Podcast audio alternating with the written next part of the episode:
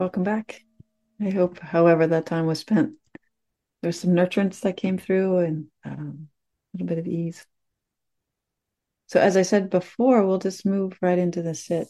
So, I want to invite each of us to allow our bodies to come into a posture that feels relaxed, settled, and it might look like sitting. For some of us, our bodies might do better lying down. It's totally fine. Uh, the benefits of Zoom, take care of yourself. But we're inviting kind of the energetics, um, these ennobling teacher teachings. Yeah.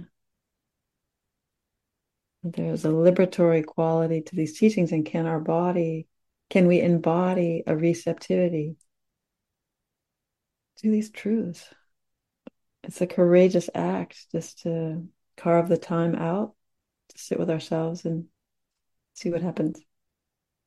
So if we have a posture that can takes this seriously in a way by which I mean energetically, this is important work, life changing work. Locating ourselves, as Jack used to say, sort of halfway between heaven and earth, of the feet connecting in, as I spoke of before, the earth's energies, and also the energies of the heavens above. Taking our seats as we do as daughters of the Buddha, sitting in a lineage that extends 2,600 years. And within the lineage of this group, we're over two decades, uh, at the least. So there's a lineage here too. And just naming this as a way of availing each of us t- to the grander sense of things. There's us here on this day, the Dharma sisters that can't be with us on this day, those of our Dharma sisters who have passed on and our sisters in this group that have uh, been a part of it since its inception. So, again, saying all this as a way of locating ourselves in this moment, but also there's a, a lineage behind us. And for the anchor today, I'm going to invite us to play in this realm a sense of spaciousness. Yes, it's here, us here, and yet part of a much larger picture. So if it's helpful to have in your mind's eye the, the blue sky above, or if you imagine standing on the the beach or the ocean looking out to that vast horizon, expansive horizon. Again, a sense of space. Yeah. And we take our seats in that space.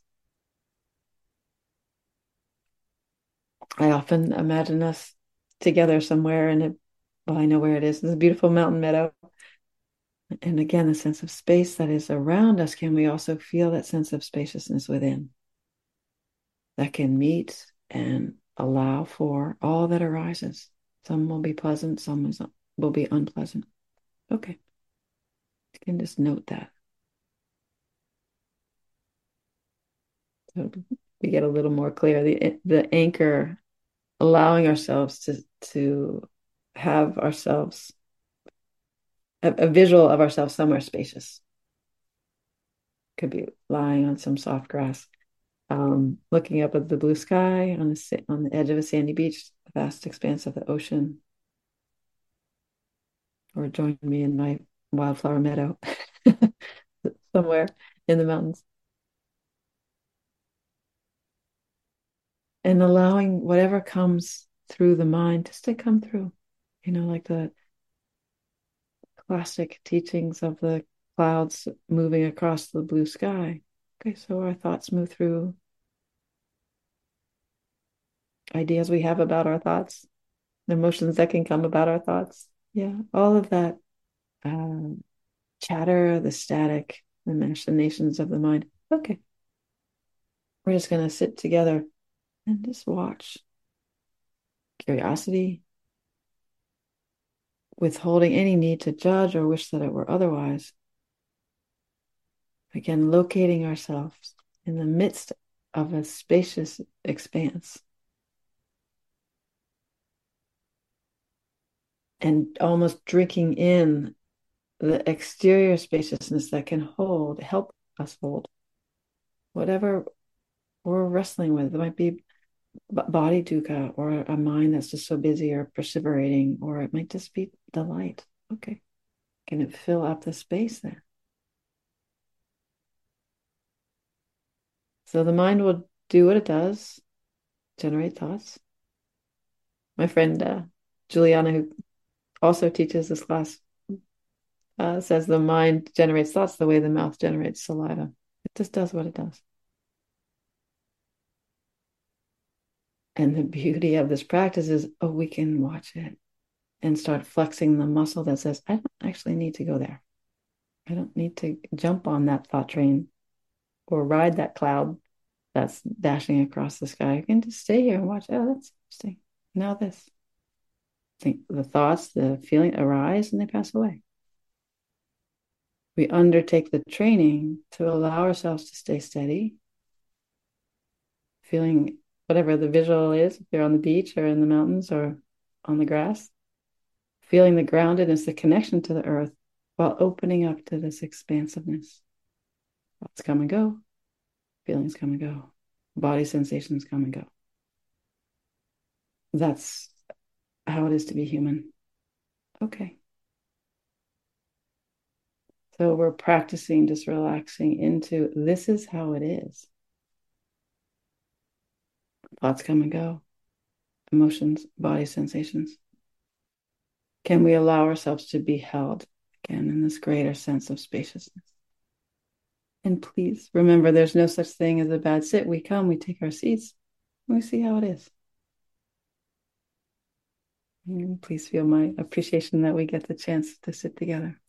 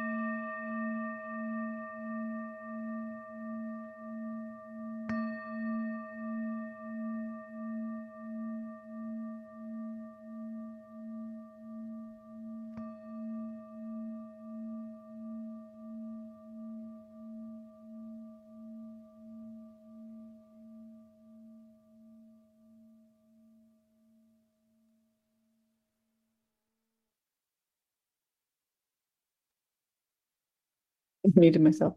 Um, I hope that shit was uh, brought some ease, even though it's going to be challenging, at least to have that space uh, to not have to do much other than sit with ourselves. Um, so I wanted to sort of stay on the theme of where where we've been the last couple of weeks and the connection and finding ease um, in the face of really difficult things and um, thinking about what to explore today and so reading and listening to different folks talk. Um, this quandary of how do we meet the challenges? Yeah like it is hard. I've seen this all the time it's hard to be human. It seems very hard now where there's so much uncertainty um, in all kinds of different realms and how do we stay have enough equanimity enough actually enough connection to ourselves which i was talking about last week and every other week before that to be able to meet the demands of what comes. And um, was listening to rebecca bradshaw who uh, primarily teaches out of ims in Barre uh, massachusetts. And her linking that um, this is sort of obvious but i had had sort of played out this way of the need to which we want to control um, is a sort of direct connection to the uh, level of uncertainty that we can feel. Um, and Matthew Brensilver was talking about sort of always feeling like sort of adjusting the knobs of control to kind of counteract the movement of the fact of how life moves on its own and the uncomfortability that can come when we're constantly trying to control or if i do this then will that happen? And the machinations of the mind like if i do x y and z then maybe c d and f won't happen. Well maybe they will maybe they won't. But part of what we can get can cause us to stay so agitated is the fight. It shouldn't happen. It shouldn't be like this. Uh, what's happening? What can i do about it? Who can i blame? But all of that energy is really really taxing. And there's a that one of the talks said something like um, surrender is the hope of giving is releasing any hope for a different present. So the, the great line of like forgiveness is the hope of giving giving up hope for a different past. And surrender is like oh okay it's like this. But to release that fight against how things are and i know i talk about this all the time but it feels relevant certainly in my own life and in talking with folks with this constant challenge of how do we do this when there's so many demands on our time, so much pressure. Um, and again, the sense of uncertainty that seems to be uh, somewhat palpable in the air. And this radical, radical shift away from let me just bear down and control, whether it's trying to control our kids or uh, control other people in our lives or circumstances or our schedule or whatever. Um, again, so much energy goes to it, and often for not. Yeah, things happen the way they happen. And that line that I say all the time from John O'Donohue, uh, you know, may I, I want to live as the river does, surprised by my own unfolding. And inherent in that is the sense of surrender of, oh, okay, there is a movement to our lives. And we can kind of ride it, or we can put dams in place and try and uh, um, corral it, uh, direct it, and it doesn't really work. It might work in the short term. And I'm not talking here about uh, discernment or uh, just being like, okay, this is how life is, sort of the doormat version of surrender. That's not what I'm talking about. Or the sense that we don't get to stand up for what we believe in and try to affect change. It's kind of pulling out the, taking off rather, a layer of the, the fight against how it is. So we can have the the desire, the heartfelt expression to want to stand up for folks who need help or to ally ourselves uh, with people that need help. We can stand up and ally with ourselves to make changes in our life out of discernment uh, and choice, responsiveness. The situation is like this. What's the skillful response? As opposed to being so reactive, like, no, no, it's just not right because this doesn't really help us out too much. And sort of the bracing, it's not a very empowered place to be. It's tempting, or sort of the avoidance way of can it not be this way, or just the kind of railing against it's not fair. And none of those strategies are necessarily onward leading or really ever onward leading. They just can kind of keep us stuck in a kind of place of um, just kind of small and kind of can feel victimized by circumstances. And, again, really wanting to stress there are circumstances in which we are actually being victimized by someone or some situation. So it's not surrendering into, okay, this terrible thing is happening. I'll just give up and surrender and try to have equanimity around it. That sort of would be, um, uh, we remember say we talk about stupid compassion. I think that would be like stupid equanimity. That's not what we're talking about. It's more the sense of being able to bring discernment into what is actually happening and what can I actually do something about. Life happens, you know. Our Dharma sisters here have talked about like the kind of relentlessness of this happened and then this happened and this happened and it keeps going. Yeah. Right. Sometimes we're just in those times where it's like, oh my God, now this. It's like, eh, eh, oh, exactly. Now this. So that idea of leaning into that sense of spaciousness, the blue sky, the vastness of the ocean, because in leaning back into that, or imagine leaning back into it, one of the beautiful pieces that can come from that is I can be held in the larger context. The idea that we kind of have to navigate so much on our own, particularly as women, we can shoulder a lot of responsibilities that can kind of pile up on our shoulders and be like, okay, where else can I feel support? It might be support in the human realm of, of our, dear ones, friends and family, the Sangha.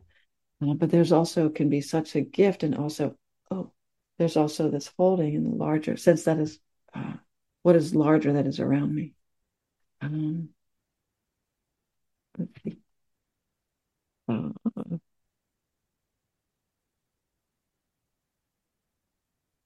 the line, the vulnerability is the courageous dance of the heart.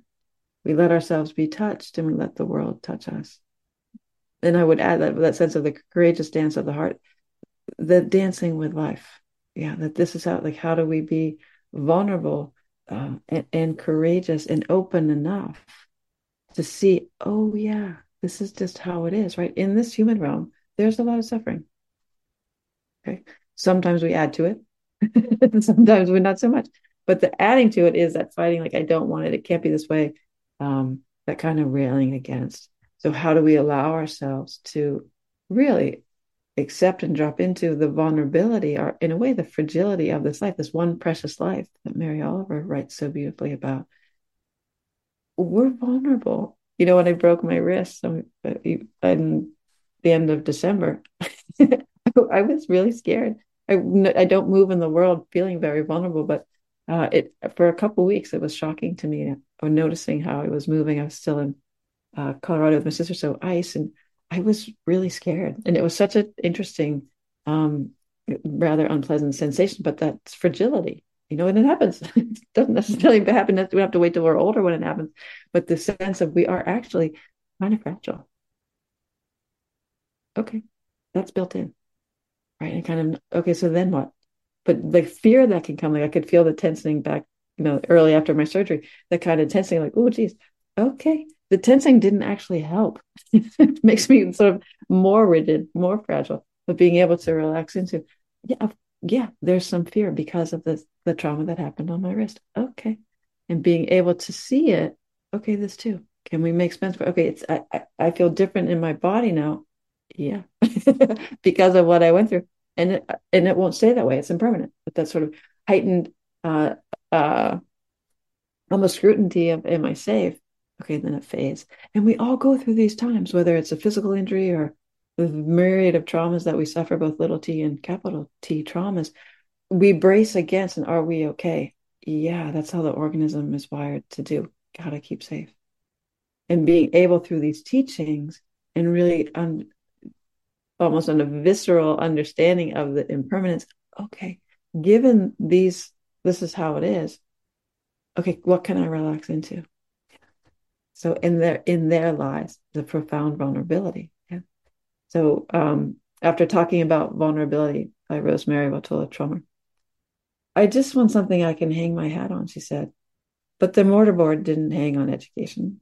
The government's white wig fell off. The tiara slipped from beauty, the skull cap blew off the church. No hat she hung could stay. The baseball cap fell off the firm body.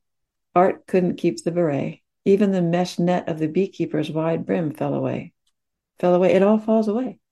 which is to say nothing stays, not the dodo, not the dino, not the houses we live in, not your not our firm young skin, not a father, not a son, not sunshine, not rain, not empires, not cats, not the first crushing fist of heartbreak, not nightmares, not bruises, not hats. She let herself drift in what was left, her head bare, her hands empty, her heart open, eyes wide. The sun stroked her shoulder.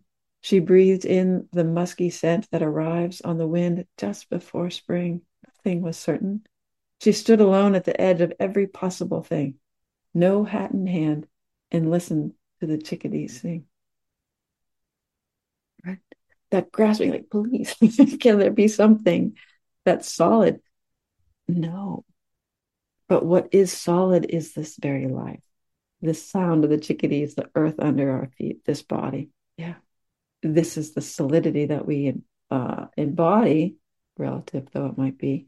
Okay, this realm doesn't necessarily have anything um, that will be always certain. I said this last week, like the false sense of security is the only kind there is. Yeah, it's like, okay, how do we let go into it? Same author, Rosemerry Wahtola Trommer, The Medicine of Surrender comes with no spoonful of sugar, no promises, no backup plans, no returns, no insurance. The medicine of surrender never tastes the way you expect, never tastes the same next time, seldom has the hoped for effect. And if it were, some part of you that thought it might not be affected, that thought it might hold back, that part is most likely the first part to be flooded with the relentlessness truth of what is. Oh, surrender, the surest medicine that exists. There are infinite side effects wonder, freedom, rawness. It's like opening the dictionary to the word heaven or obliteration and knowing it's the same thing. It's like playing spin the bottle with life and you French kiss whatever you get. it's the only remedy that can help you to be whole the only real medicine there is. That's the great line. Like playing spin the bottle with life and you French kiss whatever you get. Right?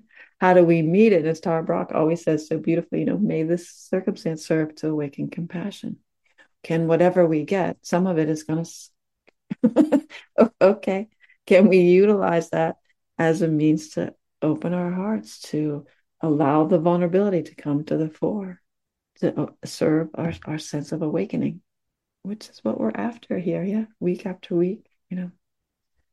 From Ajahn Sucitto, and I'm uh, I will attribute this to um, Matthew Brensilver. And it's it's if you just were to Google it, but actually all the references will be in the post that Carlita uh, uh, shares. So he writes about letting go. Um, awakening is based on the process of letting go Letting go is about carefully revealing assumptions, biases, life messages. There's something wrong with me. I'm not worthy. I'm not good enough. And clearing them. You can like liken the process to a gradual descent out of the tumult and the gridlock of your personal world into the free space of the unconditioned. It's rather like lowering oneself down a rope. You have to know how to do it. It's a matter of holding on to something you trust even though it seems like a thin strand, and letting go a little bit and trusting the downward movement. This is the trajectory of non engagement and abandonment. You don't exactly do that downward movement, but you set it up. And you have to go at a speed or in a manner in which you stay conscious and connected so you can integrate the experience. Otherwise, you just crash. But if you hold on too tight and then nothing releases, this process involves a relationship or a codependency between the active intentional aspect of our minds and the respective eh, I'm sorry, and the receptive feeling aspect. The first is associated with what we do, and the second is associated with what we what feel we're in. The relationship between the two has to be mediated with mindfulness and wisdom. But I love this image of like holding onto a rope of something you trust. So then what do we trust? You know, from Rosemerry Wahtola, it's not our education, it's not our house, it's not our relationships. okay, what is it? And I would offer it's faith. Yeah. And my favorite Pali word, saddha, Again, that can be translated as what do we rest our heart upon? Can also be translated as uh, faith, or the confidence in our ability, our capacity to meet what comes. That's trustworthy. Yeah. Sharon Salzberg, in her beautiful book, Faith, talks about three different types, uh, three stages of faith. Sort of first, the first blush of the bright faith. Um, the first time maybe you had a hint of these teachings, like, oh, this is helpful. You know, where there's sort of just a delight in the possibility. We don't know much, but there's we've gotten the taste of, oh, this is going to be helpful. And that's the sort of stage of bright faith. And we, the more we practice, uh, maybe sit retreats. this is harder than I thought. And then sort of comes in uh, verifying faith, where we check it out like, is this true? Is this actually helpful? And the Buddha very much said, try, check it out, come see what works.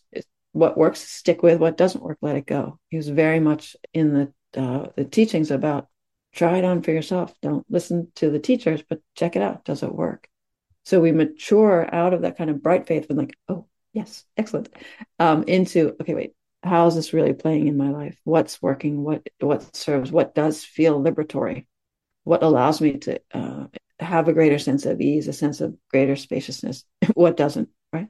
So we play in the domain of verifying faith which then leads into abiding faith where we know it in our bones to be true.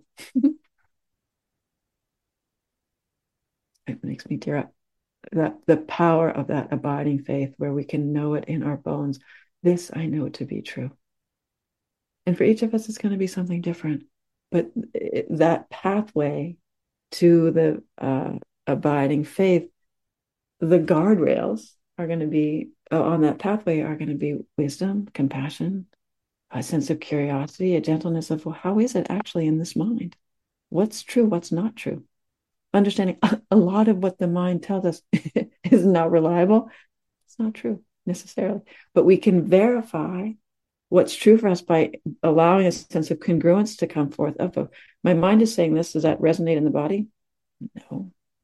Or that when I, for myself, I, I'm good at worrying, and the worrying and fear, I know how that feels in my body. You know, there's a certain tension that can feel it in my body. Okay, not reliable. Don't move from this place, right? Okay, so then how do we move back into a place that is step out of the tangle of fear thinking, right? To borrow from Rumi, to be able to have a sense of steadiness.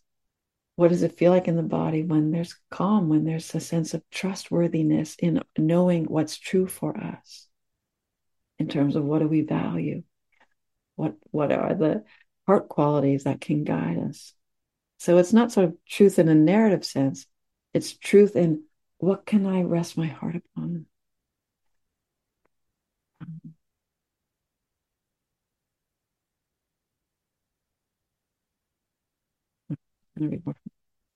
Um, but, but I can barely ever talk about faith without reading David Whyte's poem, Faith. Um, which is not right there. Sorry. Uh, I want to write about faith, about the way the moon rises over cold snow night after night, faithful even as it fades from fullness, slowly becoming that last curving and impossible sliver of light before the final darkness. But I have no faith myself. I refuse it, even the smallest entry. Let this, then, my small poem, like the new moon, slender and barely open, be the first prayer that opens me to faith. And this beautiful invitation, I believe he offers us of, okay, how do we find our own faith? What do we have faith in? What do we rest our heart upon? And if we consider back to that image of the rope, we lower ourselves down into um, into what really? I think in the in the image it's letting ourselves release from what we think is going to be true a sense of certainty. We let go of a sense that if i just get it right if i just dial it in if i just have the right job partnership a house would work whatever mindset then everything will be okay. Well maybe for a minute for a little bit of time. But that sort of um, a, a false place to rest our faith a false place to rest our, our heart which is not to say, um,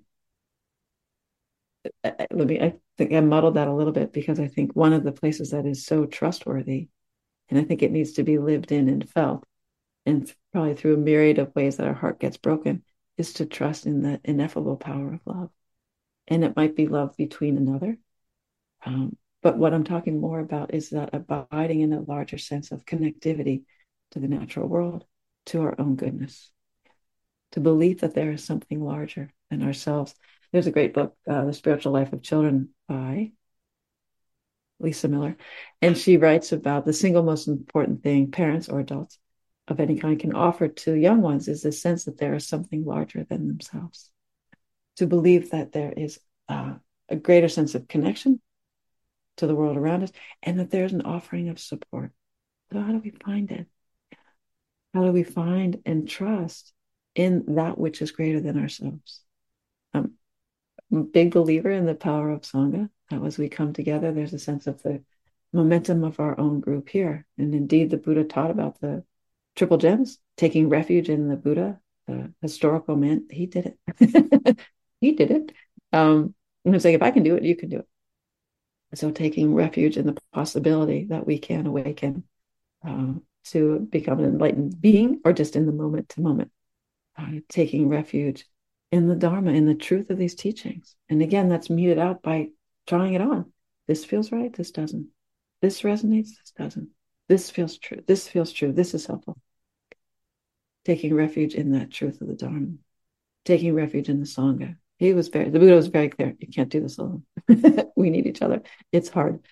So we lean into the Sangha, even if the Sangha uh, means two hours a week on Zoom, but leaning into the energetics of all these beautiful women that come together week after week to sit together in the faith that there's something here of value, in the belief, in the hope, in the aspiration that our hearts will be touched when we come together, that hopefully we'll learn something and that we'll have a chance to be together, have a sense of connection as we join together from all over the US and often all over the world.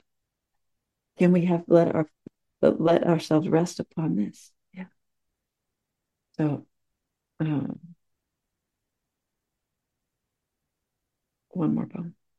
The way it is. William Stafford. There is a thread you follow it goes among things that change, but it doesn't change. People wonder about what you are pursuing. You have to explain about the thread. But it's hard for others to see. While you hold it, you can't get lost. Tragedies happen, people get hurt or die, you suffer, you get old. Nothing you can do can stop time's unfolding. You don't ever let go of the thread. So I invite you again to, to close your eyes, as we did before, and just allow your attention to come back into your body. If it's helpful to put a hand to the heart, hand to the belly as a way of kind of uh, quite literally pulling energy back from the screen into your own body.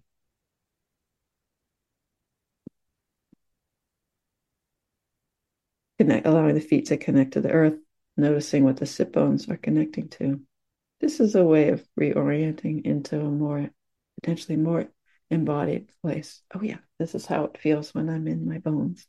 And my bones are being supported by the earth beneath me and whatever I'm sitting upon chair, the couch, the cushion.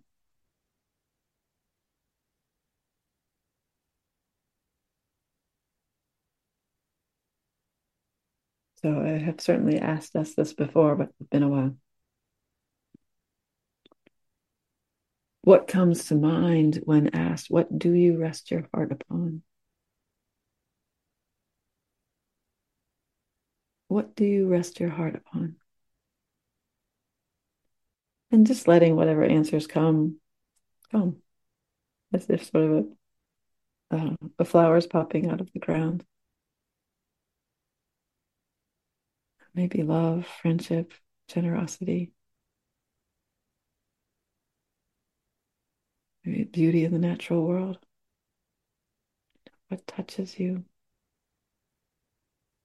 What do you rest your heart upon? This I know to be true. I can rest my heart here. And it may take a bit. That's quite a statement to make, really. I can rest my heart here. And it may have words, it may be a visual, it may be a people. But even having that, allowing that to be a repeating question what do I rest my heart upon? Today's answers might be different than tomorrow's.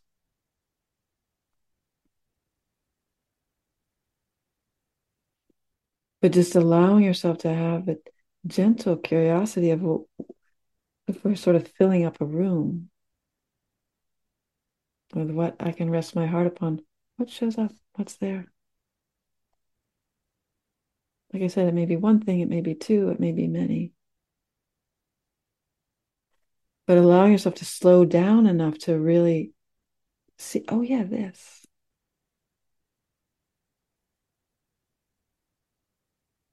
This is what I can rest my heart upon. This is where, how I, this is what gives me faith.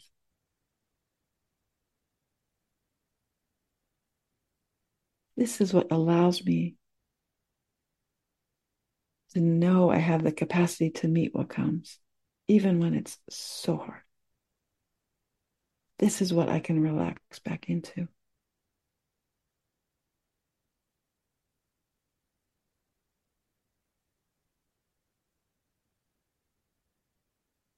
When we surrender the fight against how things are, this is what we lean back into. It's always here. We get pulled out by thinking we can control. We get pulled out because we're scared. We get pulled out because it's not going the way we want it to. Okay. And just noticing, oh, yeah, that propulsion out to want to fix and change and organize, control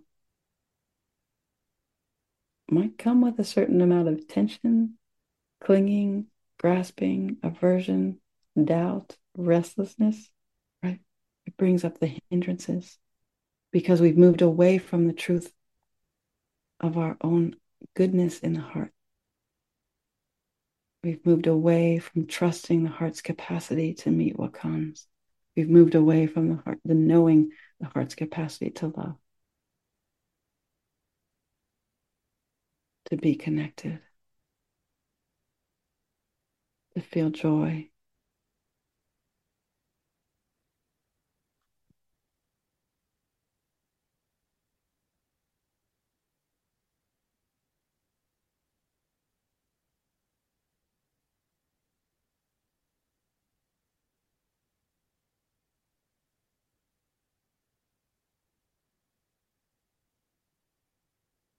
Notice how the body feels when you allow yourself to feel the support of this faith, the support of, oh, yeah, I can rest my heart here.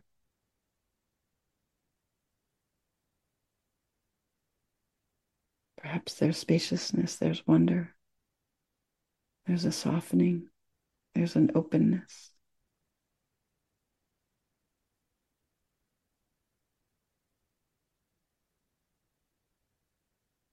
Oh, I'm going to stop here. Thank you so much for your kind attention.